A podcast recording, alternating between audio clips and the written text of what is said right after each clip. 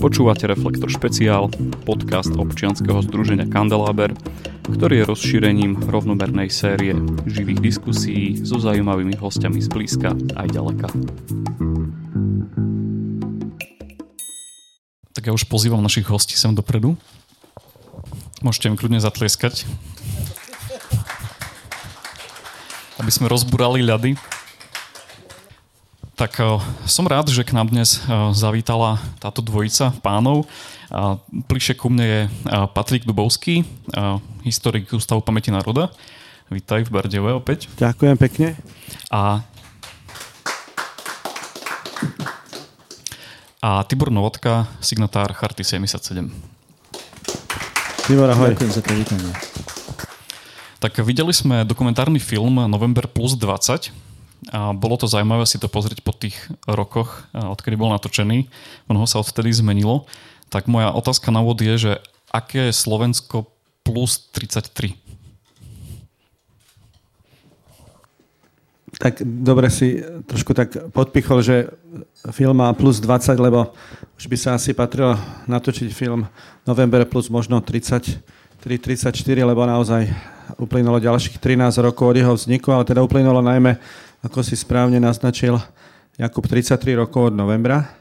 To už je vlastne nová generácia. Dá sa povedať, vyrástla tá generácia, neviem, teraz už je tuším XY, ktorá o tom absolútne nič nevie. Chodíme po školách, chodíme po kluboch a povedali sme si, že sa prispôsobíme tomuto stavu, že nebudeme lamentovať, že nebudeme nikoho kritizovať, ale si povieme, áno, takéto je Slovensko, 33 rokov po novembri. Je tu nová generácia, ktorú zaujíma sex, drogy a rock and roll. Neviem, nechcem byť rap, nechcem byť vulg, rap, ale teda mobily a túžia určite po pekných veciach, po láske, po cestovaní, po vzdelaní, čo je dobre. Takže sa im snažíme tak trošku nenásilnejšie tieto témy predkladať, aby sa trošku porovnali, možno si zobrali nejaké poučenie, možno sa zasmiali, keď stretnú Budaja ísť po Bratislave, ale sa nezasmiali, keď stretnú ísť po Bratislave Alojza Lorenca. A to Slovensko sa zmenilo podľa mňa na otvorenú krajinu. Áno, má svoje handicapy, najmä možno nejakom vývoji, ktoré sú tu istými jazvami po ranách, ktoré uštedril aj komunizmus, možno mečiarizmus a iné izmy. Takže je také, aké je, ale ja si osobne myslím z rôznych debat, že to Slovensko na tom nie je zle.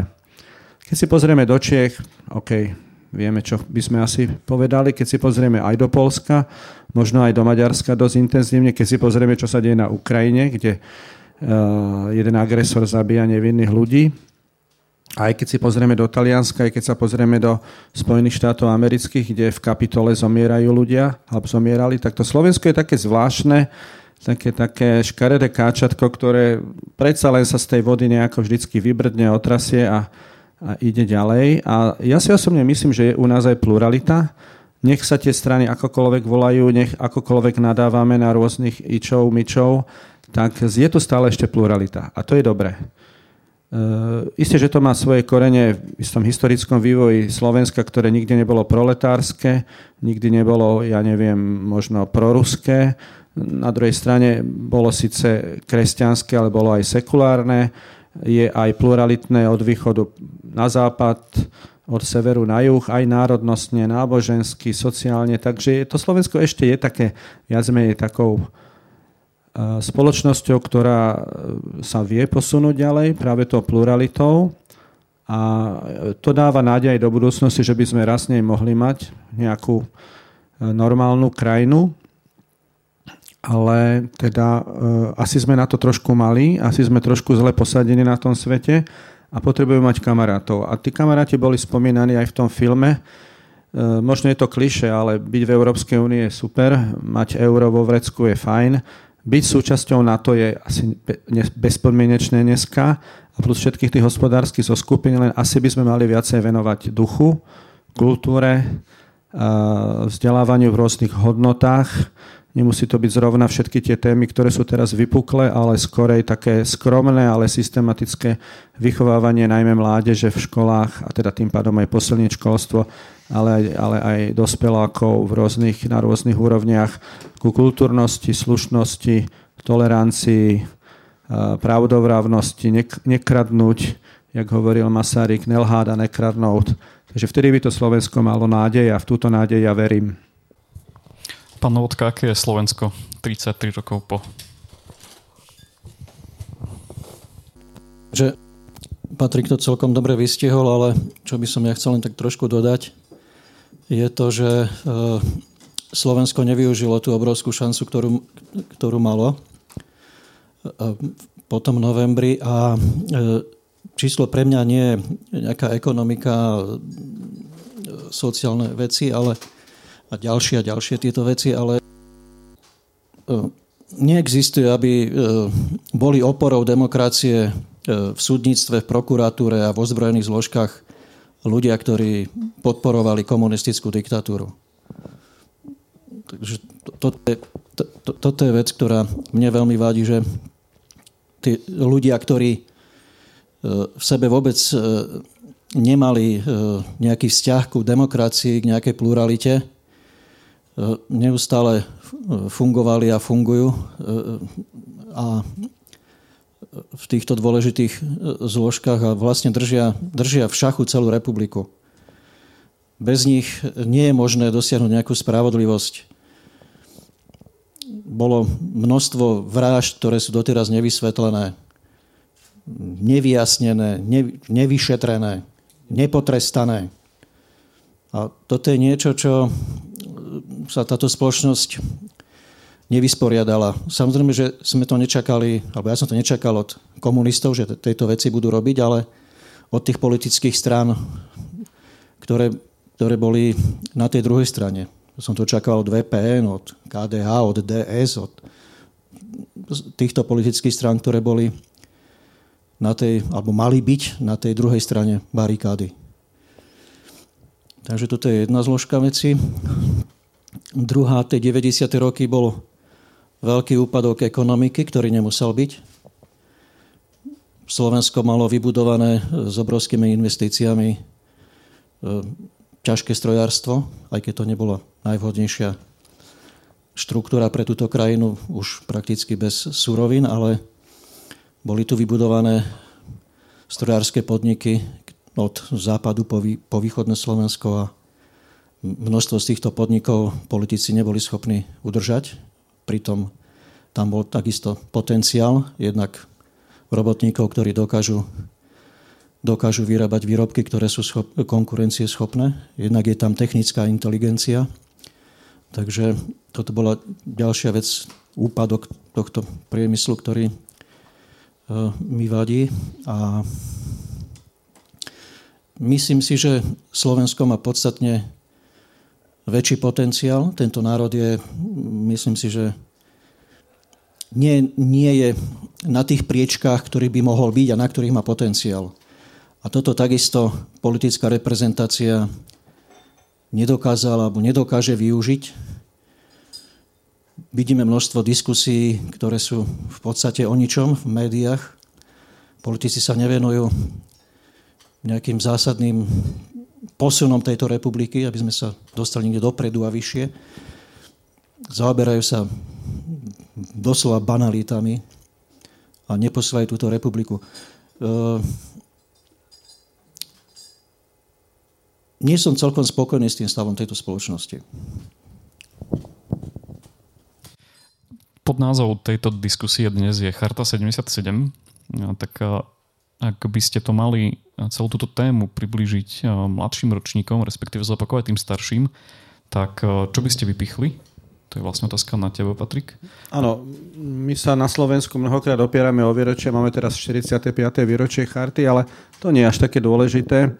Ja keď som trošku rozmýšľal nad chartou, tak zdá sa mi, že ona naozaj otvorila ako keby taký no, nový level v tej, by som povedal, či už konfrontácii, nebola to ešte konfrontácia, ale to, tú obrovskú nespokojnosť, ktorá bola teda s rozširovaním sa alebo prehlbovaním sa normalizácie od 69.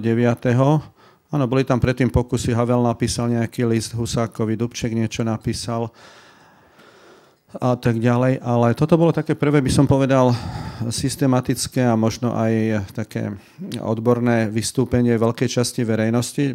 Asi o charte viete všetci tie základné informácie, ale mňa na tom teší to, že vlastne charta nebola len takým nejakým jednorazovou erupciou, ale že vlastne uh, svoju váhu mala až do roku 89, takže osobne si myslím, že tých 1800 a viac podpisov za takú éru je v prostredí teda tých revanšu a, a represálii režimu relatívne vysoké číslo. Áno, je charta v podstate viac menej otázkou českej spoločnosti, alebo teda toho českého disentu a tak. Ale to je taký úzky pohľad, pretože samozrejme tie kritické hlasy boli aj na iných úrovniach a boli veľmi príbuzné charte. Tie hnutia sa prepájali, či už tajná církev, neskôr hnutie za občanskú slobodu, ktorého bol Tibor aj členov, neskôr petičné akcie, ktoré sme podpisovali, či už Tibor Chartu a možno niekoľk vied, tie náboženské petície. Čiže tá charta bola takým základom, takým podhubím, z ktorého vyrastali potom v tých ďalších rokoch 12 alebo 13 ďalšie iniciatívy, takže má takýto obrovský význam. Nedajme sa zmiať s tým, že, že to bolo len 1800 podpisov, alebo na Slovensku úplne len 40 podpisov, čo sú 2%, ale charta nie sú podpisy, charta je vyvolanie istej nádeje a iniciatív a inšpirácie pre ďalšie mnohé hnutia, ktoré začali narastať či už pod vplyvom zvolenia Jana Pavla II. za pápeža, či už pod vplyvom e, Solidarity, ste tu blízko, sme tu blízko Polska, ste to iste pociťovali, či už nástupom Ronalda Regana a tak ďalej. Takže tie 80. roky si osobne myslím, aj v občianskom disente, aj u 68-čkarov, aj u kresťanskom disente boli silne inšpirované tou odvahou charty a to, že teda vydržala či už vydávate svoje informačné noviny, infochy, alebo sa vyjadrovala k vážnym otázkam, alebo tí disidenti alebo chartisti dokázali teda aj trpieť alebo odvolávať tlaku toho režimu. Takže ten jej étos bol stále, a sa povedať, v tej spoločnosti cítiť a osobne si myslím, a teda je to aj dokázané tým, že napríklad e, tí základajúci členovia charty alebo aj ďalší aj trpeli vo väzeniach, aj teda sa zúčastňovali tých hlavných hnutí, či už to bola, ja neviem, hnutie za občianskú slobodu, alebo rôzne demonstrácie v Prahe aj na Slovensku, alebo podpisové akcie a podobne. Potom prešli dokonca až do Bratislavskej peťky, ktorá bola súdená a objavili sa aj na novembrových tribúnach a potom teda aj v exekutíve. Takže myslím si, že tá charta vlastne ako keby tvorí také tiché podhubie všetkých tých iniciatív až do roku 1989. No, veľa ľudí si myslí, že tá charta teda bola otázkou nejakého roku 77, keďže je to charta 77, ale samozrejme máme tých signatárov, ktorí sa pridali aj neskôr, čo je vlastne prípad pána Novotku. Aký je vlastne váš príbeh v súvislosti s chartou? A možno aj pred ňou. E, e, preto je to charta 77, lebo bola zverejnená 1.1.1977 ale stále bola aktuálna až do pádu komunistickej diktatúry. Takže preto sa neustále e, ľudia pripájali a e, akceptovali tie body karty 77.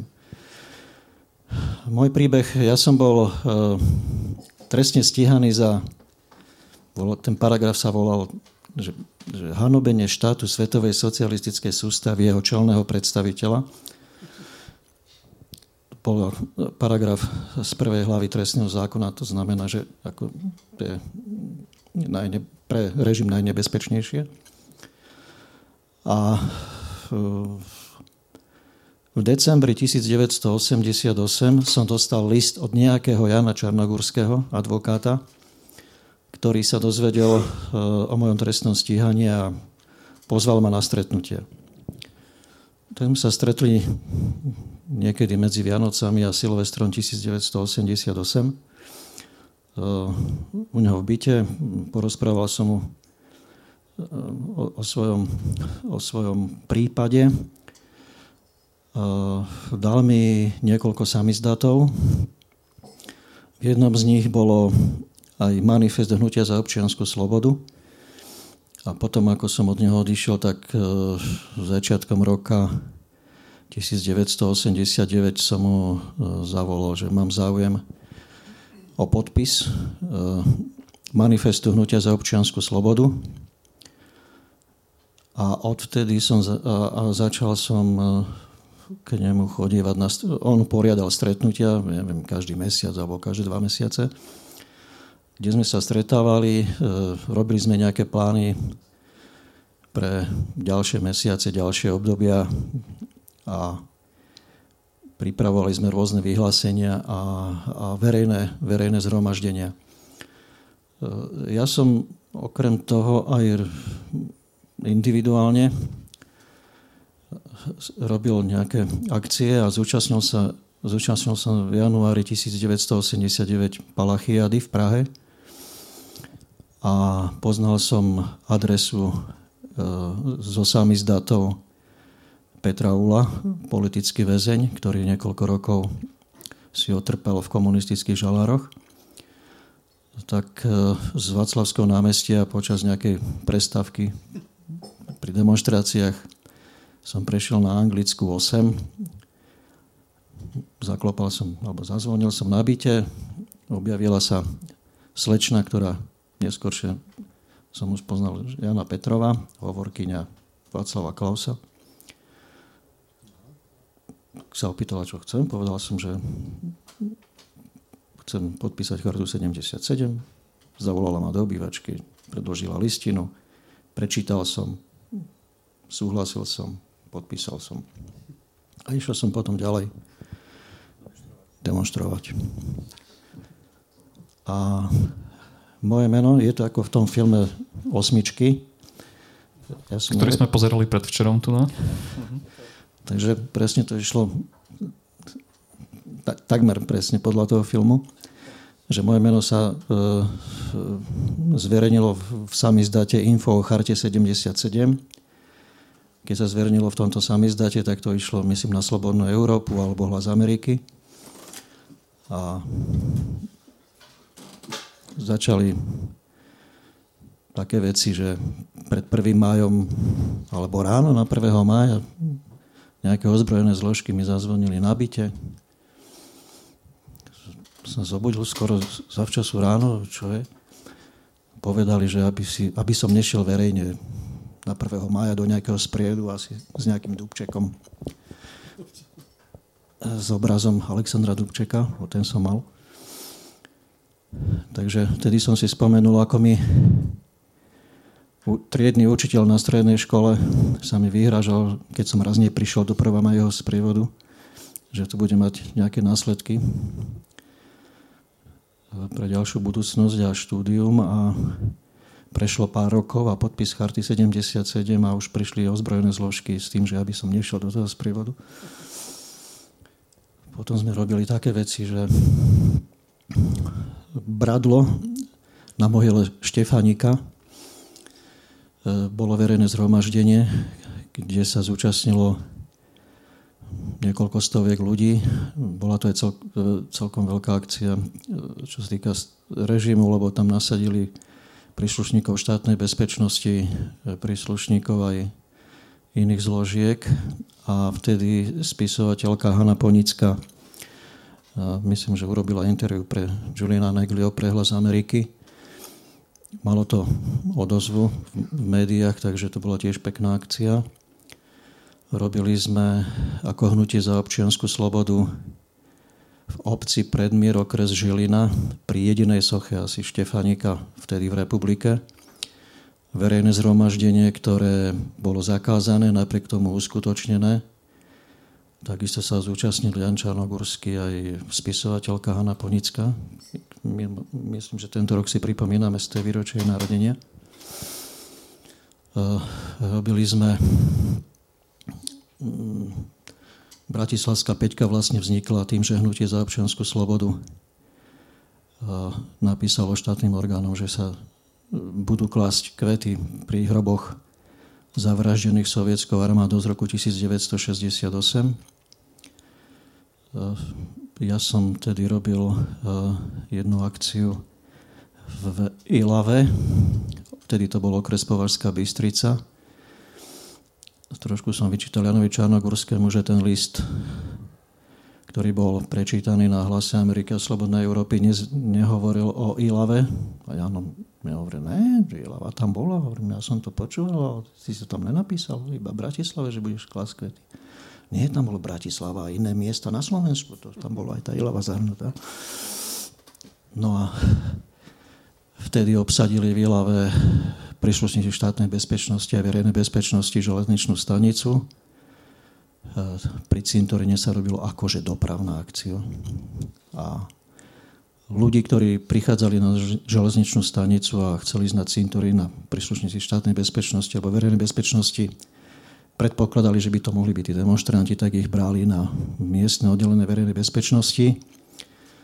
Mňa zatkli a previezli do asi 22 km vzdialenej Povazkej Bystrice na oddelenie štátnej bezpečnosti, eh, kde mi tak podsúvali, že by som sa mohol vysťahovať, že by s tým nerobili žiadne problémy.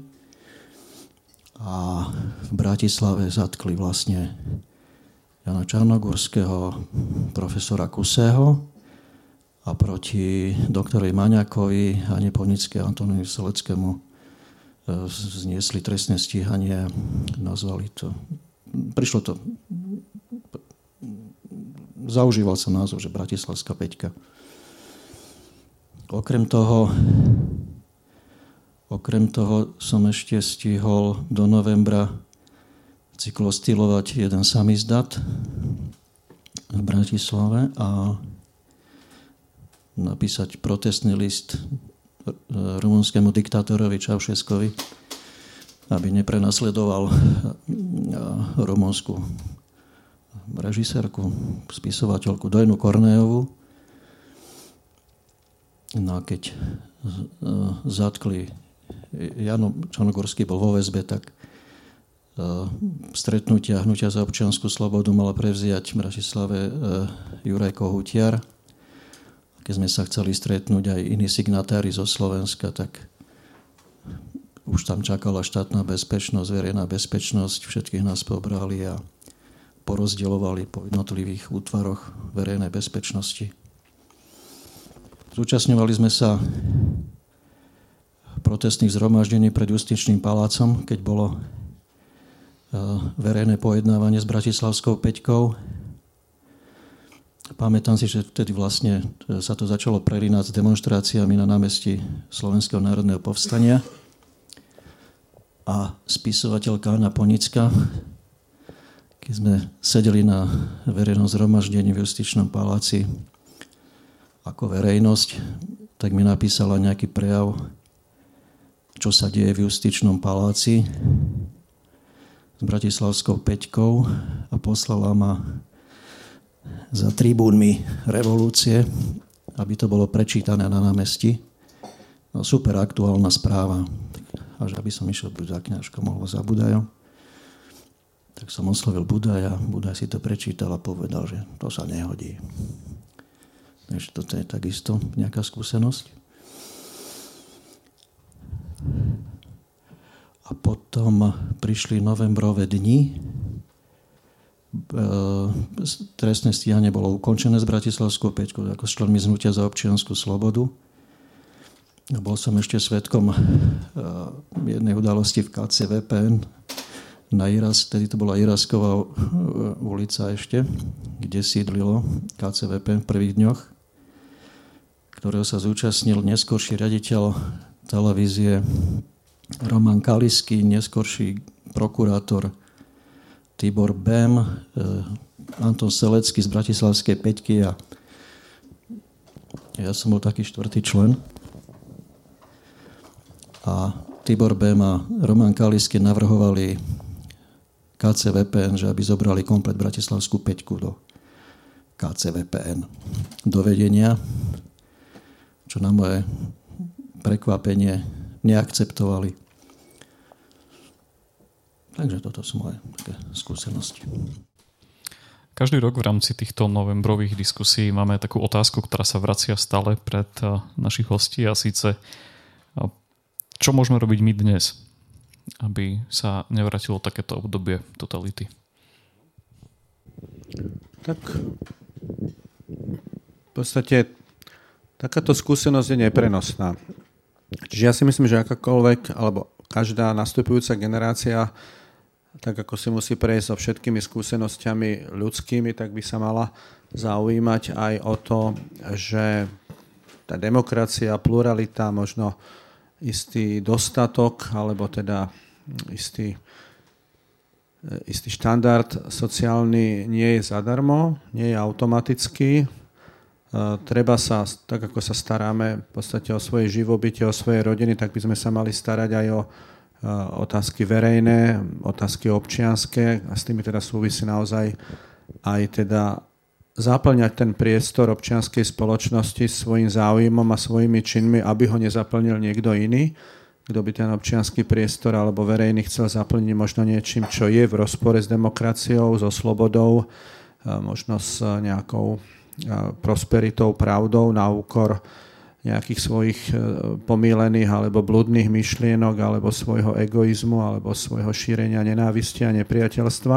Takže tým chcem povedať, že v podstate každá generácia, ale možno, že e, aj niekoľkokrát za svoj život e, sa musíme naozaj snažiť o istú reflexiu, čo v tej spoločnosti sa odohráva dobre a čo zle a mať teda silu, chuť, energiu s tým zlom zápasiť. Hádam to ešte stále nie je isté kliše, potom tým, že vlastne pracujeme na Ústave pamäti národa, tak e, my sa snažíme prinášať od tých totalitných prejavov aj nejaké doklady z minulosti, či už z archívu, z tých rôznych fondov štátnej bezpečnosti, pohraničnej stráže, komunistickej strany a tak ďalej.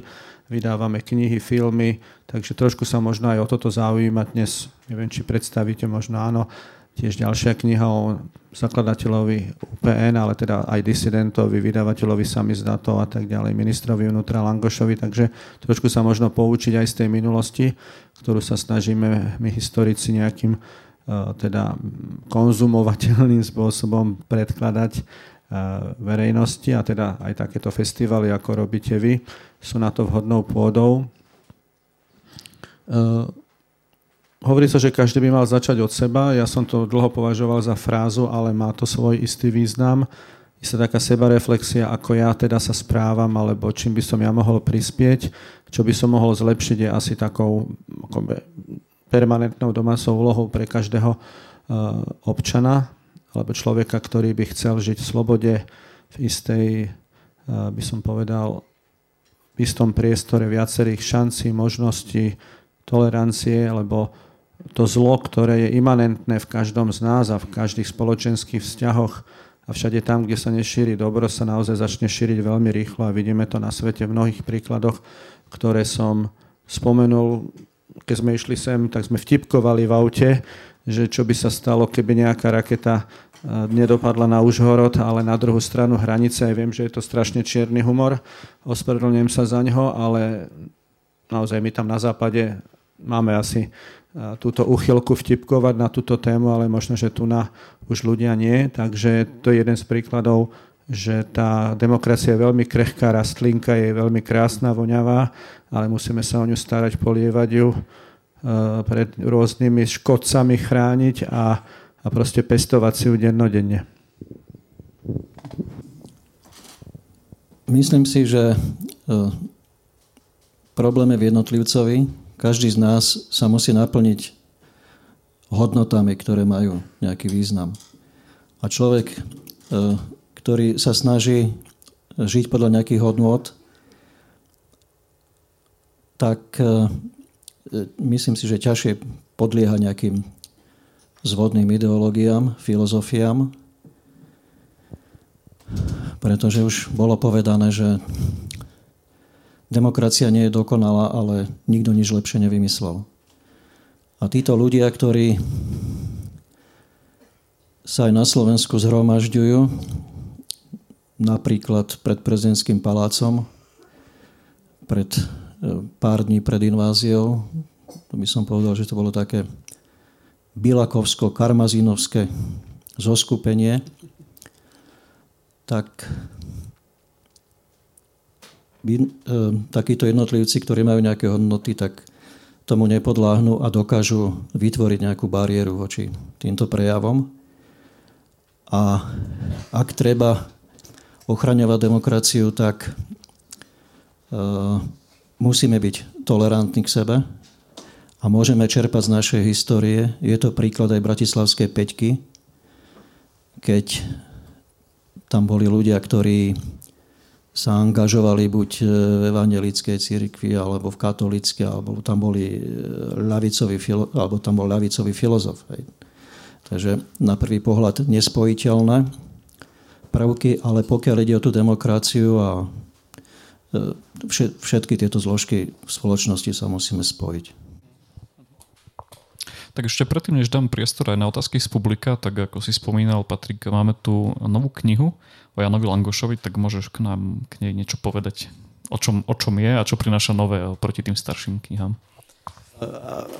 Teda som autor, takže neviem sa nejako odosobniť, ale e, je to teda práca, ktorou sme chceli vzdať samozrejme hold Janovi Langošovi ako zakladateľovi Ústavu pamäti národa, ale ako som už povedal, vo všetkom tom ostatnom, čomu sa 25 rokov svojho produktívneho veku venoval. Trošku je to aj v tom podtitule od samizdatov, ktoré vydával, cez VPN, v ktorej pôsobil, samozrejme neskôr aj v politických stranách, respektíve na ministerstve, až po dokumenty EŠTB, čiže tomu, čo prikladal takú najväčšiu rolu alebo vážnosť vo svojom, vo svojom živote a po vznik teda Ústavu pamäti národa v roku 2002 preto aj teraz si pripomíname ďalšie také čudné výročie trošku, že 20. výročie vzniku UPN.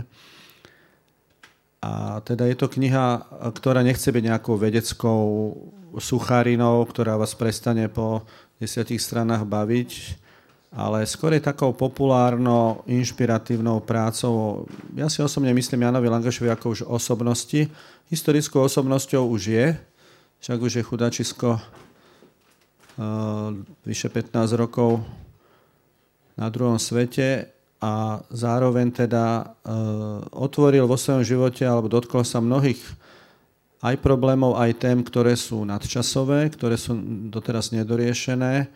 A teda tou najvážnejšou naozaj bolo to, že vlastne mnohými svojimi vyjadreniami a krokmi dával najavo, že dokiaľ sa nevyrovnáme s tými najhlavnejšími problémami totalitných režimov u nás, či už to bol fašizmus, nacizmus, komunizmus, tak nebudeme slobodní, nebudeme spokojní, budeme vliecť tú guľu ocelovú stále na svojej nohe, tak jak povedal Tibor, dokiaľ nepotrestáme, a to nie je revanš ani pomsta, ale akt spravodlivosti, ako sa aj vyjadril Milan Kňažko, tých najväčších vinníkov na čele s Alojzom Lorencom alebo rôznymi ešte potentátmi komunistickými, ale aj bachármi, ale aj mafiánmi, vrahmi. Veď len za obdobie normalizácie máme 8 vražd kňazov na Slovensku, už nehovorím o Robertovi Remiašovi a ďalších. Máme veľké množstvo ľudí, ktorí zahynuli na hraniciach. Naposledy chudák Hartmut Tauc v 86., ktorého tam roztrhali vlčiaky za Petržalkou a veliteľ tejto vtedajšej teda čaty, alebo jak to nazvať, doteraz žije beztrestne niekde v Devinskej Novej Vsi, dokonca títo pohraničníci sa tam stretajú alebo stretali, asi im to už zatrhli, na stretnutia, ktoré sa volali nepřejdou alebo neprejdú, teda títo hej, narušitelia hraníc a chudák Hartmut Tauc ako 18-ročný sa stal potravou pre ostré zuby vočiakov Československej pohraničnej stráže a ďalší. Dovtedy, keď nepotrestáme niekoho, alebo naozaj nevytvorí sa také vedomie odporu voči takýmto praktikám, tak táto spoločnosť bude stále taká nielen zranená, ale podľa mňa aj, aj vnútorne chorá.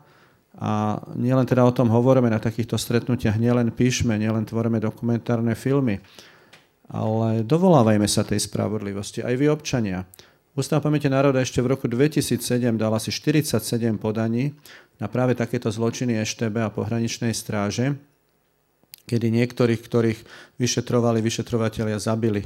Napríklad mladého Košeckého, eh, ktorý šiel z festivalu Undergroundu v 88.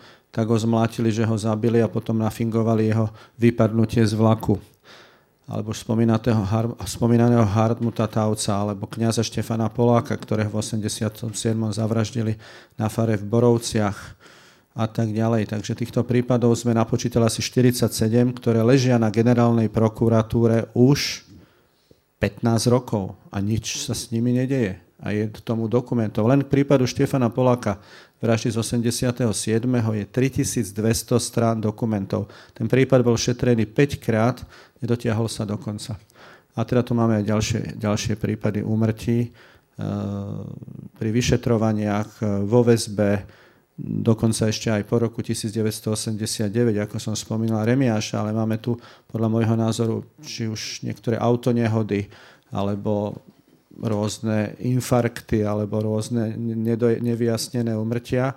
A to je proste šialené. Už nehovorím o množstve mafiánskych vražd, a je tu vo východoslovenskom prostredí, pod Tatrami, na západe, okolo Dunajskej stredy, v Bratislave, No, žijeme v spoločnosti, kde beztrestne medzi nami chodia proste obyčajní vrahovia. A to je asi ten najvypuklejší problém, s čím by sa táto spoločnosť mala vysporiadať. Ja si myslím, že to nedokáže. Už je dlho rokov odvtedy a tak ďalej. Tie dôkazy sú mnohokrát už zanesené vrstvou prachu alebo neviem čoho iného. Ale aspoň tie najvypuklejšie problémy, to znamená ten, kto je politicky alebo právne alebo veliteľsky zodpovedný, by si mal za takéto hrozné zločiny niesť zodpovednosť a na to by sme asi mali viacej vyvinúť iniciatívy, či už občianská spoločnosť, alebo niektoré elity, alebo cirkvy, alebo ja neviem, rôzne mimovládne organizácie, ktoré by sa mohli tiež viacej ozývať. Mm, zdá sa mi, že ten politický systém asi nie je dostatočne stále silný, aby dokázal proste buchnúť do stola a povedať, tak tu je 3200 strán, nech sa páči, pán vyšetrovateľ, do pol roka chcem vidieť návrh na obžalobu. Nebolo by to nič protiprávne, pretože samozrejme, že by sa dodržali všetky postupy právneho štátu, aspoň tomu teda celkom verím, a snáď by sme mohli niekoho naozaj aspoň pomenovať. Že toto je vinník, uh, by som povedal, nevinnej alebo akej proste nezmyselnej smrti toho a toho. Eh, vieme teda, že v Čechách boli minimálne dvaja, traja tí najvyšší pohlavári potrestaní. Eh, podarilo sa prelomiť aj takú mantru eh, premlčateľnosti po 20 rokov, takže napríklad strelba na hraniciach na česko-východonemeckých sa bude posudzovať ako zločin proti ľudskosti aj po 20 rokoch. Teraz je obvinený Lubomír Štrougal, rôzne iné zločiny sa, by sa mali tiež posudzovať podstate ako nepremlčateľné, takže sú na ne dôkazy, tí ľudia žijú medzi nami a tí najvyšší politicky zodpovední, ako bol napríklad Alois Lorenz, ktorý bol prvým námestníkom federálneho ministra vnútra, tak ten by si naozaj nemal len tak chodiť po Bratislave a dať si kávu a rečniť e, svoje mudré reči, ale v podstate by sme asi mali začať ním. Dobre, tak ja sa len vrátim k tej knihe, že je tu k dispozícii a že tam vzadu na stole si ju môžete pozrieť a kúpiť a zároveň možno využiť aj ten čas a nechať si ju podpísať od autora. A teraz vlastne priestor na vaše otázky, tak ak máte nejaké, tak e, prídem k vám s mikrofónom a môžete sa pýtať. Pán Dubovský, aký je rozdiel medzi, keď bol na čele Langoš ústavu a Tamávi? Ja nie som teraz šéf ústavu, ale je tam tá mladá generácia. Rozdiel je podľa mňa veľký. Jednak Jan Lankoš začínal v období, teda, kedy bola istá eufória, že konečne sa podarilo uh, tie snahy, ktoré boli aktuálne už hneď teda možno od decembra alebo januára 1990 legislatívne podchytiť, bolo to neskoro. Prijatie zákona o pamäti národa naozaj bolo zúfalo neskoro za tých 10 rokov sa jednak teda tá atmosféra spoločnosti zmenila, jednak sa Lorencovi a spol podarilo mnohé veci vyskartovať, zničiť, jednak e, zväzky, registračné protokoly, spisy ležali na Siske pod e, kontrolou vo veľkých úvodzovkách Mečera a Lexu, ktorí ich zneužívali, používali a neviem, čo ešte s nimi robili. Takže tie archívne dokumenty nie sú až také dobrej kondícii. Ale Jana Langoš mal aspoň teda chuť e, mnohé veci začať. Začalo sa so sprístupňovaním, čo sa aj podarilo. Mnohé obete alebo prenasledované osoby sa mohli dostať svojmu spisu, vytvoriť si kópiu, použiť ju na vlastné účely. Badateľňa bola plná, veľa sa písalo, študenti prichádzali, žurnalisti, porobili sa filmy, povydávali sa knihy. A Jan Langoš mal aj autoritu, aj rešpekt, tým teda svojim istým svojou minulosťou disidentskou, aj potom teda poslanca, ministra, šéfa skojky a teda človeka, ktorý so svojimi priateľmi dokázal ten zákon presadiť. Takže tá jeho smrť bola naozaj predčasná, bola šokom. a potom sa už vlastne toho zmyslu alebo úlohy Ústavu pamäti národa zhostili naozaj politici, ktorí sa striedali pri moci, takže si tam dosadzovali rôzne svoje biele kone, či už to bol pán Petranský, nominant Jana Slotu a, a tak ďalej, takže to by sme mohli o tom hovoriť dlho. Takže tam sa dosť deformoval, uh, zdeformovala činnosť ústavu.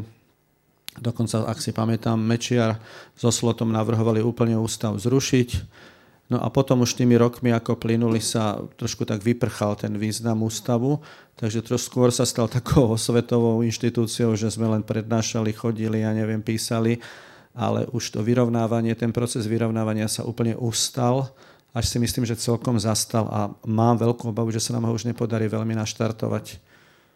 Takže zmenilo sa to veľmi to dieťa vyrástlo, je z neho taký už nejaký ne, ne, neovládateľný, nielen puberťák, ale adolescent a asi aj v spoločnosti tá objednávka uh, už sa trošku prekryla prachom, ale ja si osobne myslím, že, že dosiahnutie spravodlivosti, ako Tibor hovoril, uh, by nemalo zapadnúť prachom a mali by sme skúsiť ešte teda tú slovenskú spoločnosť nejakým spôsobom trošku očistiť od týchto E, doslovne do neba volajúcich zločinov komunistického režimu voči občanom.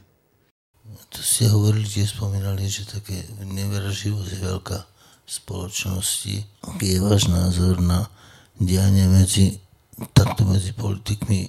Vy možno poznáte Bratislavu z, iného, z inej stránky ako my tu na východe. Slovensko trpí na občanov, ktoré majú politické ambície, ale chýbajú tu skutoční politici.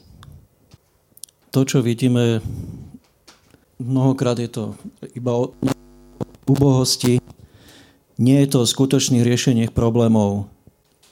Tá politická scéna, ako som povedal, ako aj ten vývoj, som spokojný a jednoducho musí, musí prísť nejaká, nejaká generácia skutočných politikov, ktorí sa budú zaoberať problémami tejto spoločnosti a nie vzájomnými hádkami a vnášaním nejakej nevraživosti do, do spoločnosti a rozdielovanie spoločnosti. Chýbajú, chýbajú mi tu na politickej scéne skutoční politici a pokiaľ, pokiaľ budú e, na scéne ľudia len s politickými ambíciami, ale bez, bez politickej schopnosti, tak myslím, že nevidím nejakú možnosť zlepšenia. Bohužiaľ. Mám ešte nejakú otázku? Ja by som mal hneď tri. Poznáš ma, Jakub? Uh, prvá otázka. Chcel by som sa spýtať, uh, vy ako účastníci vlastne priamy 89.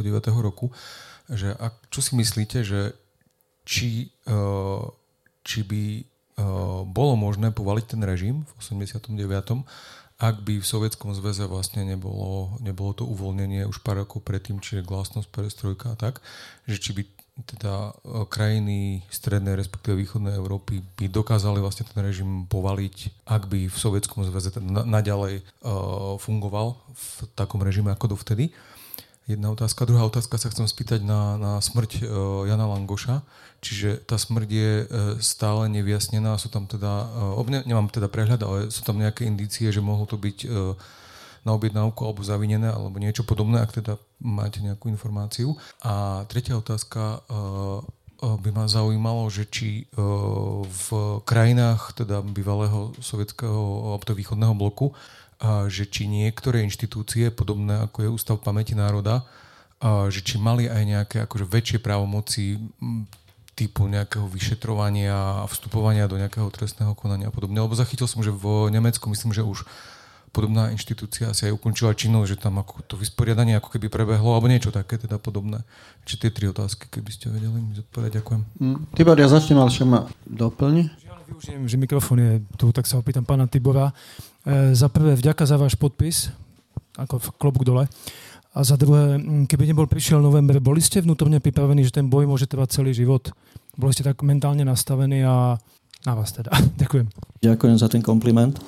E, tento rok e, Slovenský rozhlas robí so slovenskými signatármi taký seriál. Bežalo to každú štvrtú sobotu v mesiaci rozhovor s nami a už tam som uviedol, že nebudem robiť nejakého frajera a tvrdiť, že som vedel, že v nejakom 89.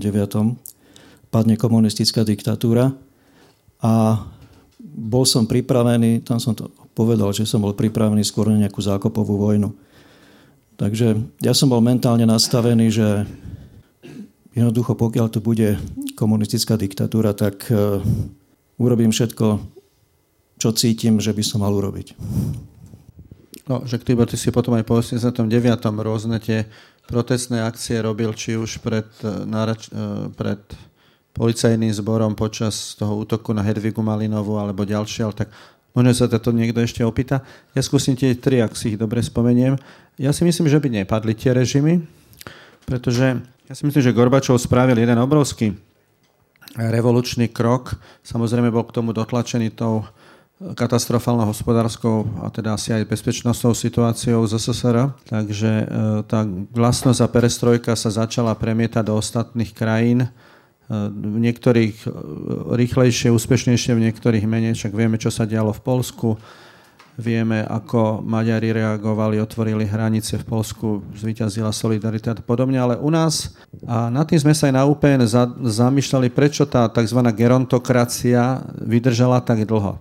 A tam sme si vlastne zodpovedali, že v roku 68 to, by som povedal, až konzervatívne, to je také slušné slovo na nich, takéto promoskovské krídlo na čele s Bilakom a ďalšími povyrážali samozrejme zo strany všetkých mladých alebo pozatvárali alebo a tak ďalej. Čiže zostali pri moci a v tých ostatných krajinách možno tie progresívnejšie komunistické mladé kádre sa presadili, ako bol možno Ďula Horn, alebo ja neviem, niektorí v Polsku a Polsku ani nie, však tam Solidarita to prevalcovala, takže tam sa tie režimy menili. Ja si myslím, že u nás by to bolo vydržalo ešte dlho.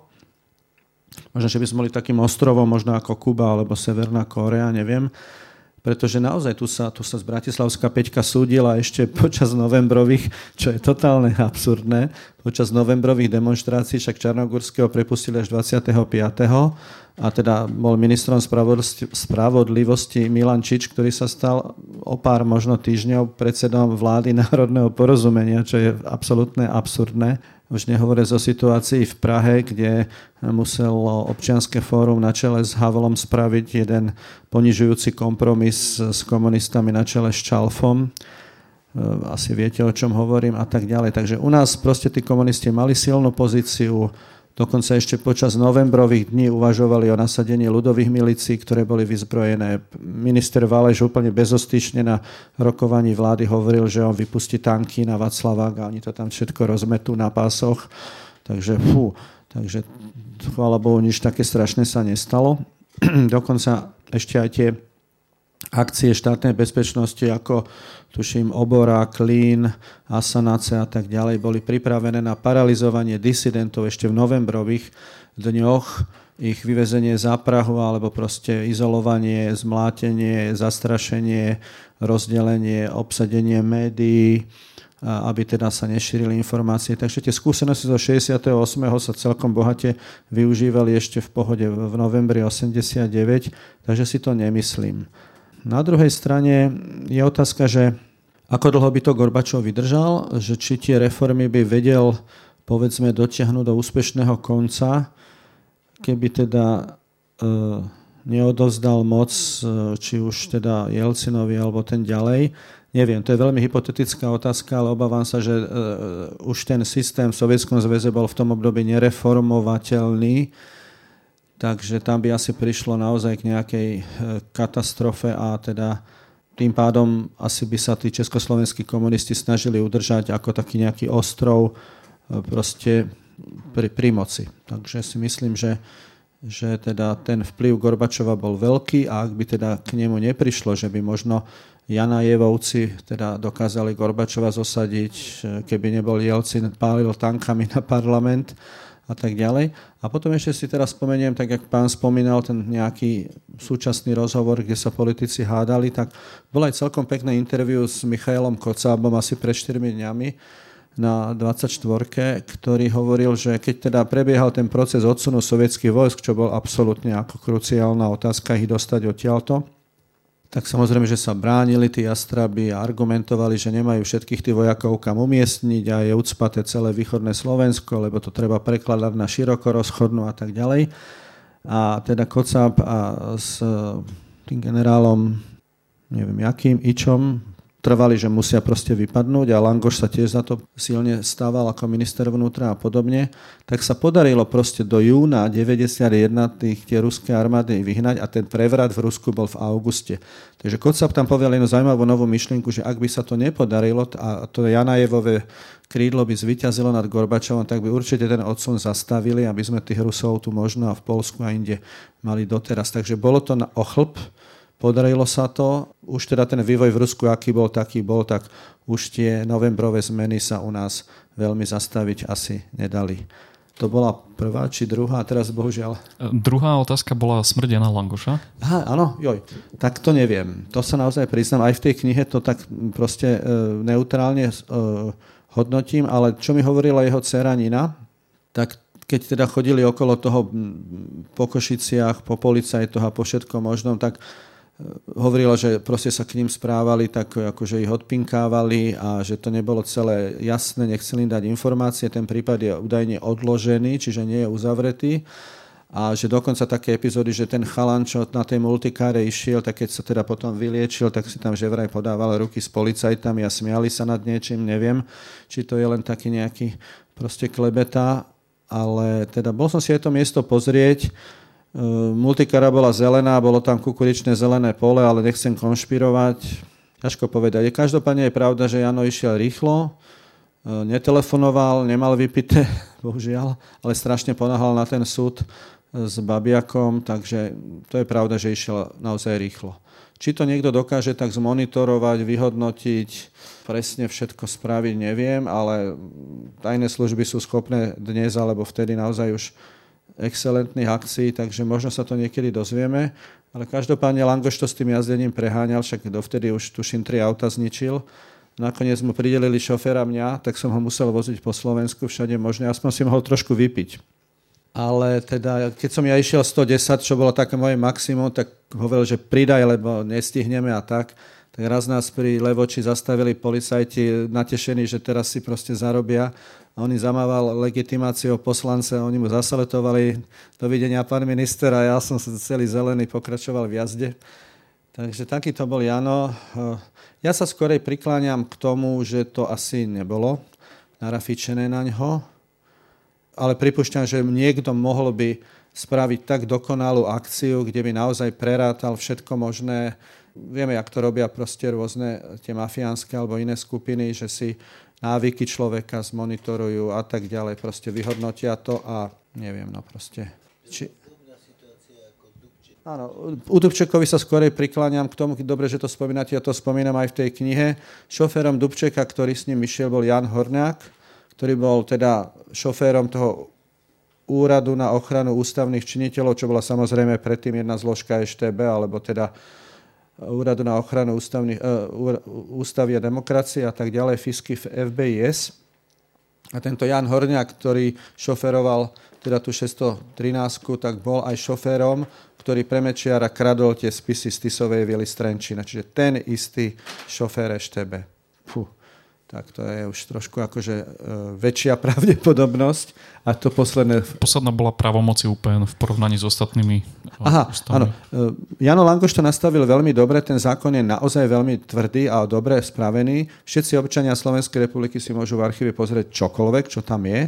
Až na niektoré veci prvej správy, to je rozviedka, kde sa to naozaj týka niektorých akcií v zahraničí a možno niektorých zahraničných rôznych osobností, takže tam preto, aby neboli ohrozené, že by ich niekto dekonšpiroval, tak tam sa dáva súhlas predsedu správnej rady, ale ako viem, doteraz myslím, že nebolo skoro nič zamietnuté. Z toho, čo zostalo, tak e, naozaj sú v dispozícii všetky zväzky prenasledovaných nepriateľských osôb, ale aj agentov, dôverníkov, kandidátov, e, aj samozrejme administratívne spisy. Ľudia si ich môžu odniesť na svoju osobu v overenej kopii, môžu ich použiť na právne účely, trestnoprávne účely, majetkové a podobne. Môže sa teda otvorene o všetkom písať a tak ďalej, čo dôkazom je napríklad aj táto kniha, z ktorej sme kde som teda využil väčšinu dokumentov Ústavu pamäti národa. Oproti tým iným úradom, ústavom, však oni majú rôzne kompetencie. Napríklad Maďari majú viac menej sú otvorený archív ako taký, ale spisy agentov boli tak zničené, že tuším sú prístupné len asi na 5 Poliaci sa zase zameriavajú naozaj hlavne teda na obete, čiže tam je ten, tiež ten systém relatívne dobrý. E, ten BŠTU v Nemecku, ten Gaukov inštitút bol najlepší, aj teda doteraz je. Tam dokonca mali, vyrábali softvere, ktoré dokázali roztrhané spisy, tá štázi to trhala, hazala do vries, ale už to nestačili spáliť, tak e, teraz ich rekonštruujú na základe nejakých počítačových systémov, takže to je najvyšší, najlepší systém ktorí aj teda tých e, príslušníkov štázy e, mnohých potrestali. E, vieme, to sme sa aj bavili v aute, že v podstate všetci tí sudcovia, prokurátori NDR boli odvolaní z funkcie asi až na jedného. Egon Krenz alebo tí ďalší boli dali do väzenia, takže tam to asi tak najlepšie prebehlo. Až teda na to, že naozaj tuším minulý rok vlastne ukončila doba zákonná existencie tohto Gaukovho inštitútu, inštitútu ako teda v tom, pod tým názvom BŠTU, čiže Biro pre vyrovnanie sa s minulosťou štázy a stalo sa, myslím, že súčasťou nejakej parlamentnej komisie alebo nejakého oddelenia ako už teda civilný inštitút alebo archív.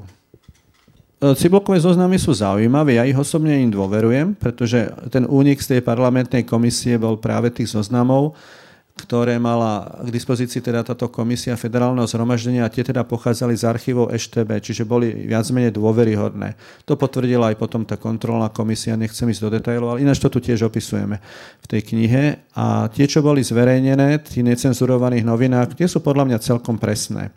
Preto aj vyvolali asi takú reakciu, neviem Tibor, či čo si ty o tom myslíš. Cibulka samo sebe je trošku taký strelený chlapík, ale OK. Hej, takže pohode. A, a... Bardovčania sa, naši Bardovčania, ktorí boli v Cibulkovi, dosť presne boli tam Asi áno, však teda, tým, že sa mnohí naštvali, tak asi vedeli prečo. Ale ja osobne uznávam to zverejnenie cibulkových zoznamov. Nie je to také neprofesionálne, ale čo už no. Bolo to treba asi spraviť. S tým dovedkom, ak môžem, teda keď ústav už oficiálne teda prepisoval registračné protokoly, ktorých prepis vlastne sú cibulkové zoznamy, lebo však to sú tie zoznamy tých osôb, ktoré boli evidované na EŠTB, tak to sme robili relatívne poctivo, tam bola dokonca až trojúrovňová kontrola je tam aj tak či tak pár chýb. A čo chcem povedať, to zverejnenie 2005 vyvolalo veľké rozpory, ale doteraz teda tie zoznamy sú na našej stránke, ale tam sa dal taký dovetok, alebo teda je to súčasťou toho zákona, že ľudia, ktorí boli teda zverejnení ako spolupracovníci, tak sa môžu voči tomu samozrejme súdiť, odvolať, alebo môžu dať vyjadrenie k tomu nesúhlasné, ktoré sa stane integrálnou súčasťou toho spisu a ktokoľvek si v archíve ten spis vyžiada alebo elektronicky študuje, tak sa dostane aj k tomuto vyjadreniu tej osoby. A ďalšia vec, ktorá v tomto bola podľa mňa pokrokom, bola tá, že Ústavný súd v 91. vlastne svojim nálezom Ústavný súd Československý konštatoval, že kategórie ako dôverník, KTS, myslím informátor a tak ďalej sú tzv. nevedomými spolupracovníkmi, takže nie sú stihateľní ani teda aj morálne alebo nejako právne. Takže aj toto bol podľa mňa taký pokrok, ktorý je dobre, že sa prijal. Tak dokument, ktorý sme pozerali, bol taký ťaživý a je, preberali sme také ťaživé témy, tak na záver mám pre vás otázku, ktorú kladie svojim hostom Monika Todová a síce, čo pekné ste prežili v poslednom čase? Čo vám v poslednom čase urobilo radosť? Čo mi urobilo radosť? No, to keď vám poviem, tak sa možno aj zasmiete. O tom ide. Áno, včera som mal besedu v utečeneckom tábore v Gabčíkove s Ukrajinkami. Prišlo tam 15 takých typických sovietských bárišní, chuďatka Ukrajinky, ktoré sú tam utečené. A mal som s nimi besedu o novembri, včera večer. Tak to bolo fakt akože patafyzický humor, lebo tento film sme premietali, tak oni úplne zhrozené, že čo sme si to dovolili, tam akože demonstrovať a mávať vlajkami a niekoho proste odvolávať. Žili ešte v sovietskom systéme, mali to aj v hlavách. No si teraz sú utečenkyňami, tak to bolo pre mňa také milé, že sa aj pýtali, aj sme im to vysvetlovali. Oni si strašne zapisovali každú vec, hlásili sa No, ako nerobím si z nich srandu, ale toto ma tak milo potešilo, že, že sme dokázali takýmto 15 dámam z Ukrajiny e, túto tému nejako predložiť a že sme im možno trošku ukázali trošku iný svet, takže keď sa na takéto pýtaš, to je, to je z najbližšej minulosti niečo také, čo mi zostalo v hlave.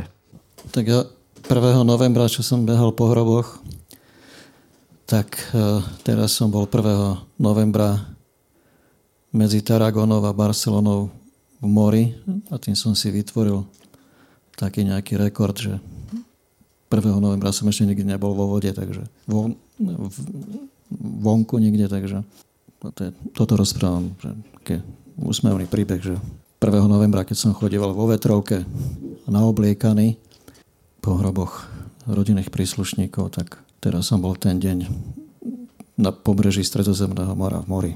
Ty mne si ešte hovoril, že si tam ešte niekde pobehoval v tielku e, koncom novembra, či čo? To bol 30. oktober, to bola nedela a to som, bol, to som bol tiež v mori a v aute som sedel v slípoch, lebo bolo 27 stupňov.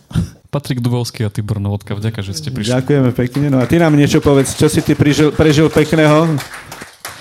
Čo som prežil pekného, tak dnes som, dnes som natieral stenu v našej spálni, tak to som sa tešil, že po dlhšej dobe som robil niečo rukami. Takže dúfame, že do večera uschne, aby si tam sa nepriletil. No, tiež dúfam, tiež dúfam. Dobre, tak ďakujeme pekne za pozvanie, bola to výborná akcia, naozaj toto je perfektné prostredie, kurník, asi sa presťahujem do Bardiova. Máte tu nejaké pekné ženy slobodné? A, pekné určite, neviem, či sú ešte slobodné. To. tak to si zistím, ďakujem. Toto bol podcast občianského združenia Kandeláber. Viac o nás nájdete na www.kandelaber.sk.